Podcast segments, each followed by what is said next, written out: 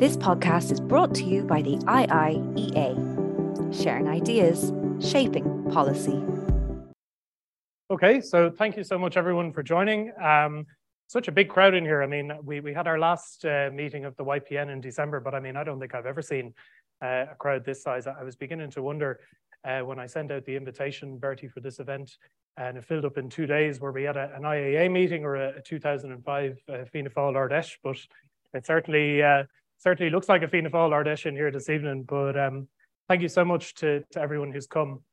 Um, I sent out the invitation to, to Bertie for this event here tonight because uh, I read a poll uh, in the Sunday Times in November, uh, which said that 50% of young people, so those people between the ages of uh, 18 to 24, uh, felt that they did not fully understand the history of the Troubles, um, which struck me as, as quite a large figure um, and something that I think very important for us as young people to and not only remember what happened, but also that we don't forget what happened. Um, and discussions like these here this evening uh, and other discussions that are taking place as part of the commemorations, I think are very important in achieving that.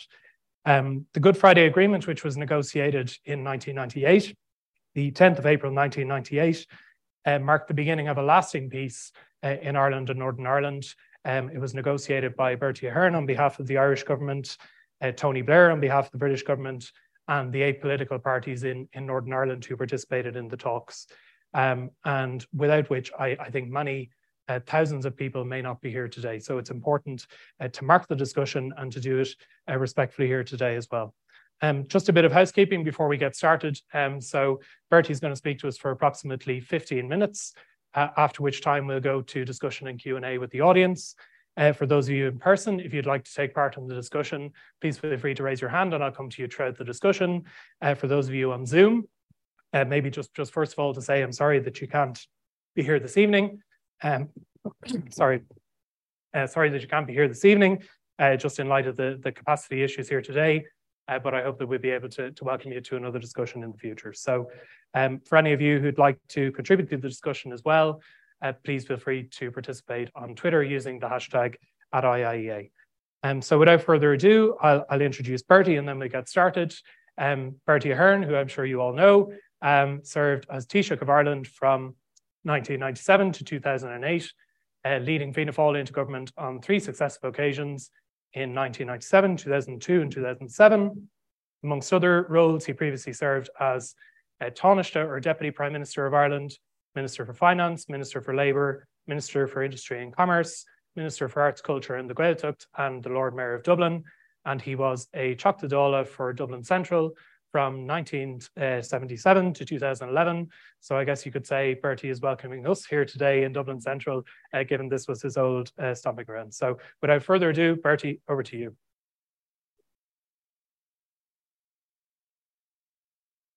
Well, thank you very much, Chairman, and Director General, Alex White.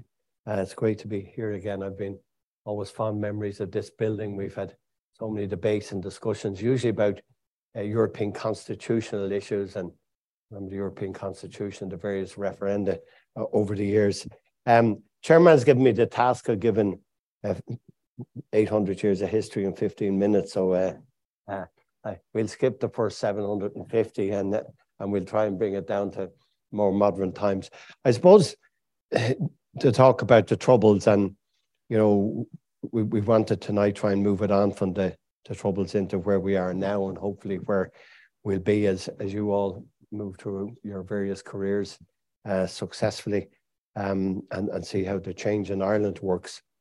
But I suppose it, it's it's worth saying there's a lot of debate and it's not I think just young people internationally there's huge interest uh, in in the Irish peace process um, because I suppose a lot of peace processes haven't really worked.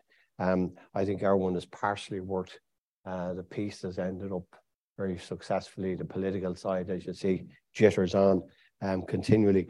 But it, a lot of people think that the start of the troubles was mainly around uh, the United Ireland, around the border. It, it wasn't that at all. I mean, what happened was there had been a, an IRA campaign. I'm going to move quickly through this period because it's 15 minutes, but there had been an IRA campaign from 56 to 62. That campaign was mainly a campaign um, by, by Southern people, mainly those of you who listen to ballads from Sean South or Garryowen, who is from Limerick. Uh, so it tended to be a, um, a Southern group fighting on the border. And, uh, and that when that ended up, the Republican movement were moving into really what should they be doing. And Sinn Féin, who were down the road in those days, were deciding where they where they should go and what should they should do. There was some loyalist violence in 65, 66, 67, but the troubles really came out of um, the civil rights movement in the north, which had nothing to do with United Ireland uh, or a border poll or anything else. Uh, it was based on what was going on in America and, and France at the time, mainly in Paris, around equality uh, and uh, around fairness in society. And the issues in the north were housing, because it was total discrimination against nationalists. Uh, it, it was um, around the gerrymandering of constituencies, probably best described it of how it worked in Derry, where there were six constituencies. Um, the Nationalists had a majority and five, so they were all pushed into one, and the Unionists had majority in Derry. Uh, it was good if you can get away with it. And um, th- that that lasted for, for only a, a short while. And uh, people like John Hume and Austin Currie and Eddie McGrady and Paddy Devlin, the people who formed the, uh, the SDLP, were all really fighting, you know, labour and, and social lines.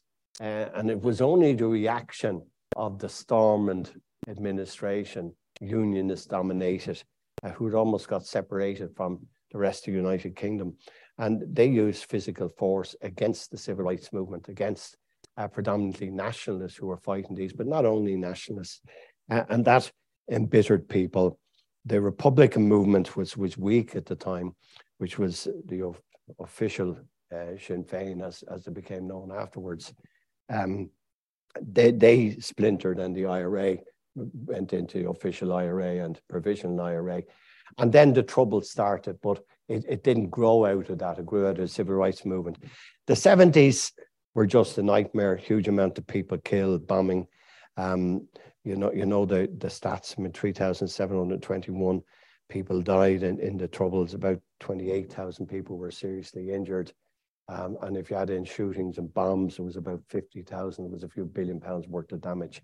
So it, it, it, followed the track from the 70s and it just got worse every year. The figures, you look back at them now, were horrendous in, in the early 70s. Um, it, it, was one effort to, to, try and bring some solution around 1974, Sunningdale. Uh, that failed because the uh, Protestant Ulster Workers' Strike brought down the regime, 300,000 people went to strike, and Northern Ireland isn't a big place, so they brought down the, the whole place. Then we moved on into the 80s.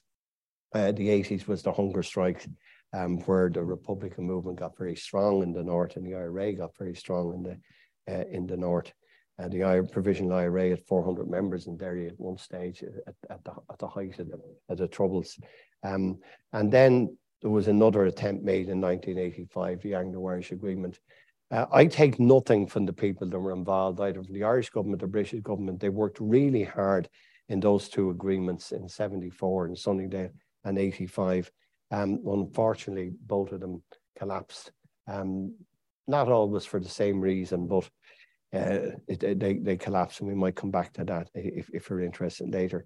Um, then we went through the rest of the 80s. After the Enniskillen bombing, where the IRA uh, blew up the Senate stop in, in, in Enniskillen, and there was a horrendous case. Uh, not too many of us in the room would remember that. You and I do, Alex, but uh, where, you know, there was a, a father um, and he was lying in the rubble and holding the hand of his daughter, who was a nurse. And he relayed an RTE and several programs afterwards, just the last moments. And it, it had a huge, it had a huge effect on the population uh, north and south because people said this is just horrendous, and it was a it was a human story, and it, you know, if, if you ever listen back to some of those interviews on YouTube, or um, you, you just realize how horrendous it was. That led the IRA to start to wonder was there another way of doing things, and what promoted that was the Redemptorist Order in Clonard in Belfast. Uh, Father Gerry Reynolds and Father Alex Reid, two priests, um, started reaching out to the IRA. They knew who they were, um, and they started reaching out to to other groups as well. And that started off um, the, the peace process. Moving quickly into the 90s, in 91, 92, uh, there was uh, all party talks excluding Sinn Féin. Um, that didn't solve a lot, but what it did was it at least got the parties in the north to say what they were in favour of rather than what they're against. Parties in Northern Ireland are absolutely Olympic gold medalists when it comes to saying what they're against. Um, they're not they're not quite as as, as um, is explaining what they're what they're for. But that 91-92 effort did that. Um, that was used as the basis by Albert Reynolds in 93 uh, to bring people together to see if they could put in one document what the aspirations of everybody was and to see if there was a peaceful means how you could do that.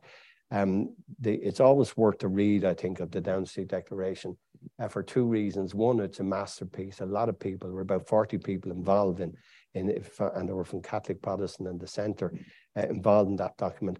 But it, it's chairman, it's very useful because it's very short. You read it in 10 minutes. Um, and that formed the basis for the IRA ceasefire in August 94 and for the Lila ceasefire in October 1994. Went into 95. It was a bad year because the British, as they, they tend to do, um, kicked the ball over the bar instead of into the net.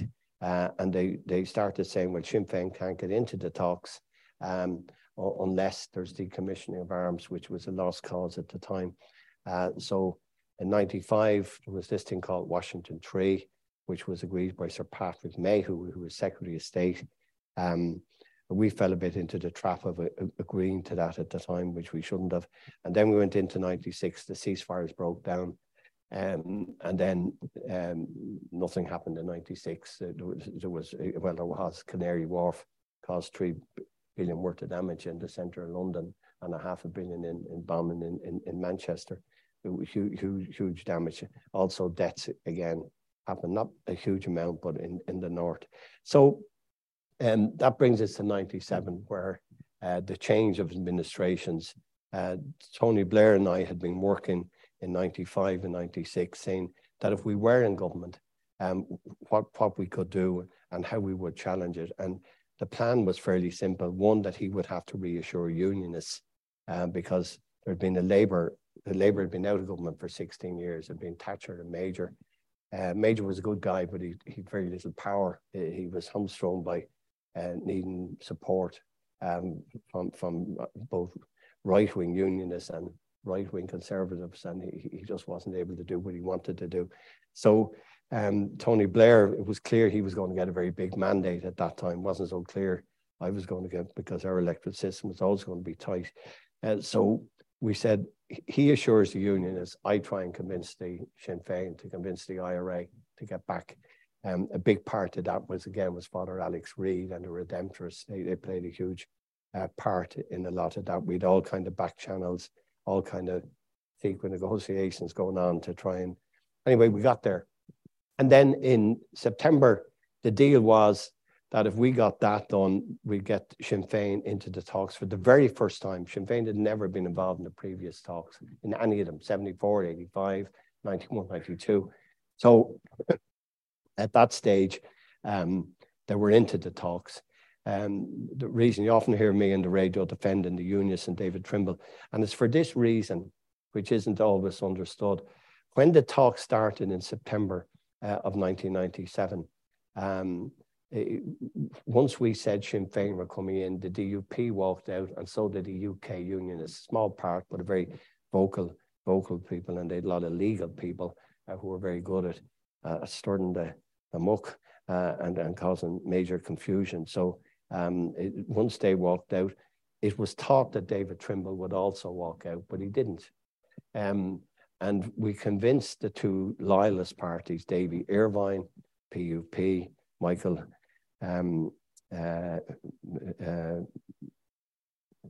no, no, no, the UDP, mm, Gary McMichael, Gary McMichael of UDP, uh, to, to stay in the talk. So uh, once that happened, it gave David Trimble cover, and David Trimble stayed in the talks to his eternal credit, because if he went out that time, there, was going to be no no run into the Good Friday Agreement.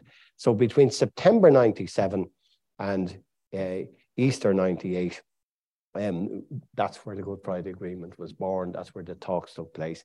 Huge range of issues, and I just mentioned them all in, in, in, in one block. One, there was setting up the institutions, the executive, set, setting up the assembly in the north, the north-south bodies, which was the Irish government uh, and the Northern Ireland executive, east-west British government, Irish government, and then the range of problems that were there, prisoners, release of prisoners. There was never going to be a deal.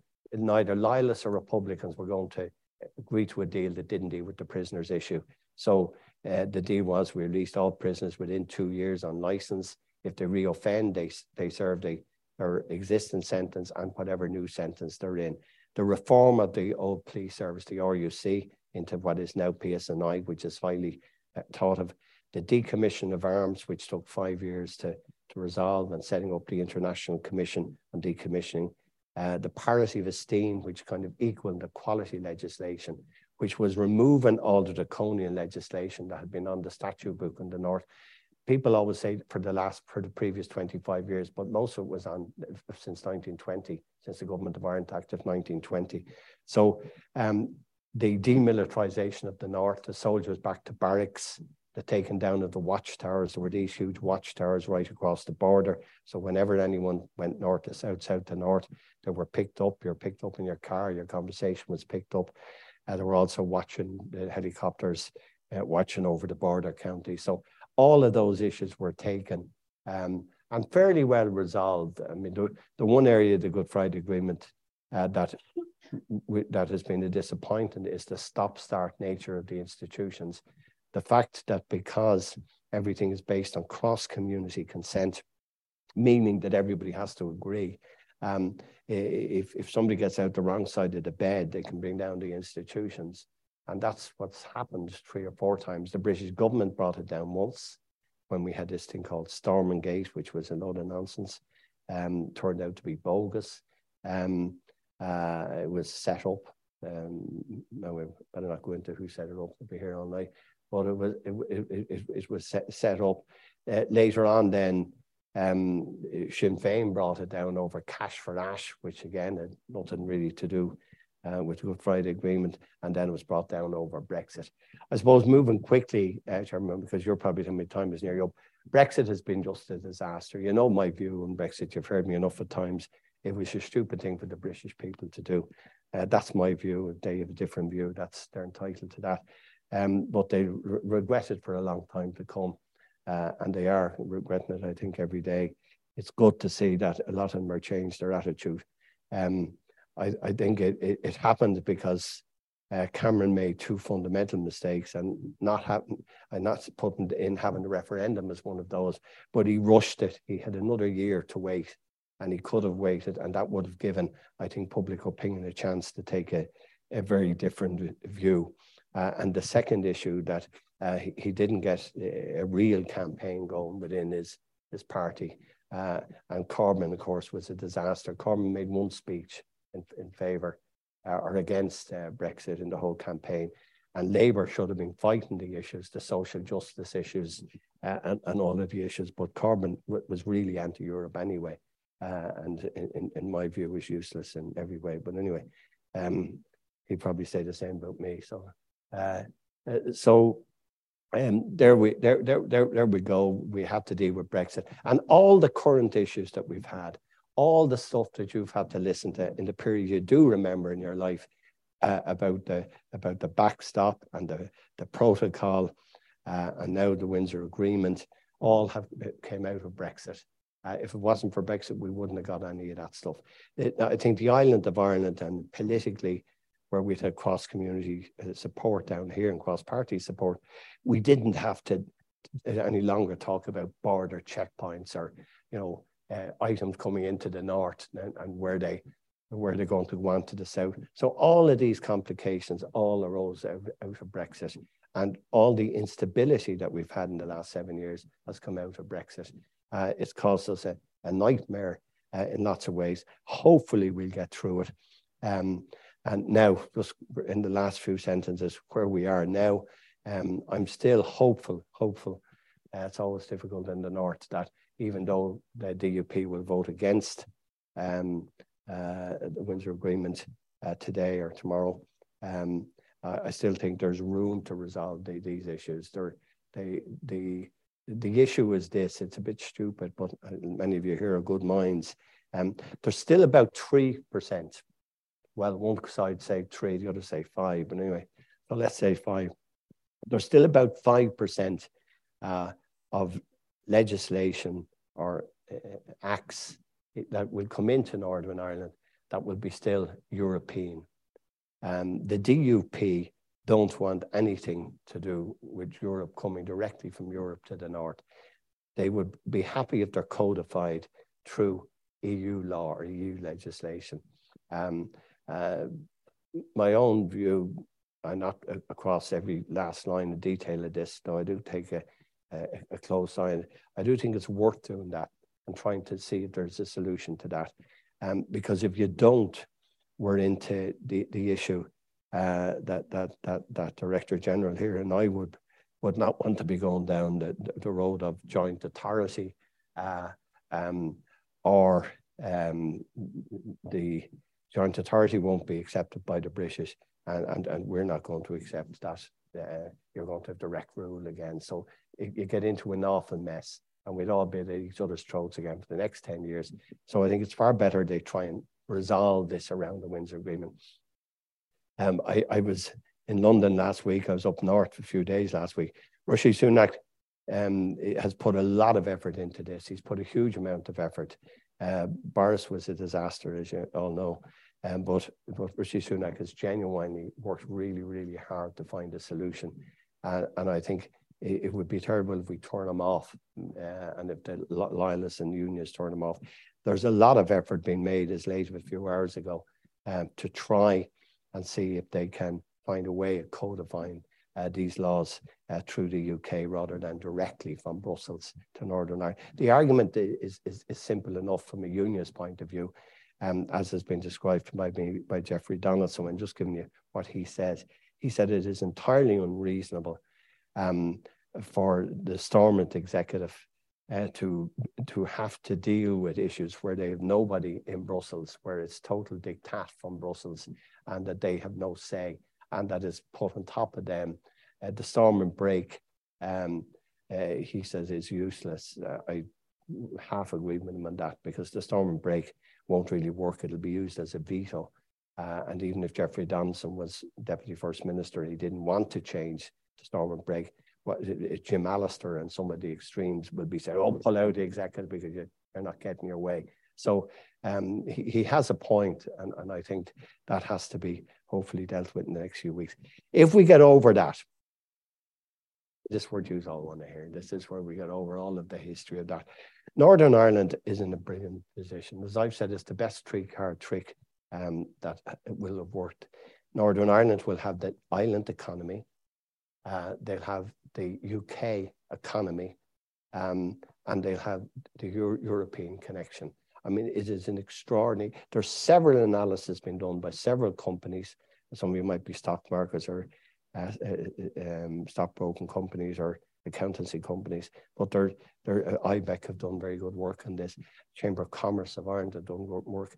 All show the major benefits for Northern Ireland and for the island economy, but particularly for Northern Ireland. Joe Biden, when he gets here, if this stuff is sorted out, you know, has already committed himself uh, to putting a Kennedy in charge of an economic uh, movement to try and get more investment to the north. So it couldn't be better for the north. Um, um, and you'd say, well, sure, surely they must all see that, but we still have to deal with the old identity issue. Um, and, and, and I met a loyalist group recently, and you know, I, I just relayed what they said. One of the leaders and one of the senior former paramilitary said to me, he said, Bertie, but you know, I know you guys are trying, but you have to remember, you know, jobs, investment, innovation, you know, new factory buildings, but that doesn't help my Britishness. I'm British. My father was British. My mother was British. My grandfather was British. That means more to me. So you, are not going to sell to me a great economy uh, and jobs for the future to take away my Britishness. And, you know, all you can do is look at them and say cheers. But, but you know, it, it, it, it, it I'm just giving you the alternative view. Uh, and, and we have to understand that alternative view. Um, but the Good Friday Agreement is that you can be British, you can be Irish, you can be both, uh, but uh, anything, anything that dilutes the Britishness, they have a fear. And so have a lot of the politicians. So a lot of the politicians who we disagree with in the union side uh, have that fear and they, they think that the border poll and they think it's all a trick and they think, you know, Sinn Féin will come into power and, you know, that, that, that they'll be caught on, on all of this. And so you have to go through all these scenarios. By the way, I think most of it is all rubbish, but you, you have to, I'm giving you the viewpoint of people who passionately believe in it. Um, uh, I, I don't think that's the way the future is going to work out. But if, if it's handled right, uh, and if we can make the progress, I think Northern Ireland can really flourish and it will help the Ireland of Ireland. It'll help our image abroad. Um, I, I, offered David Trimble 25 years ago this very week that we would amalgamate the IDA and invest Northern Ireland as we did with the tourist boards. Uh, he, he, he saw the sense of it, but couldn't couldn't do it because he couldn't sell it to, to, to his unionist party at that stage, the Ulster Unionist Party. So there, you know, there, there are these difficulties, but if we were to if we were to move on from where we are now successfully, I think the Northern Ireland will dramatically expand and grow in employment terms. They'll stop the brain drain out of it. Two thirds of graduates uh, from Northern Ireland still uh, emigrate, um, emigrate for college and then don't come back, uh, which is a huge loss to, to, to Northern Ireland. Uh, so I, I, think if we can deal with these issues, it will have a great future. So, Chairman, that all is in a mouthful. How many? How long that took me? About 20 minutes, so you weren't too far. now, want to take questions. Brilliant. Thank you so Thank much, you Thank you. this podcast is brought to you by the IIEA, sharing ideas, shaping policy.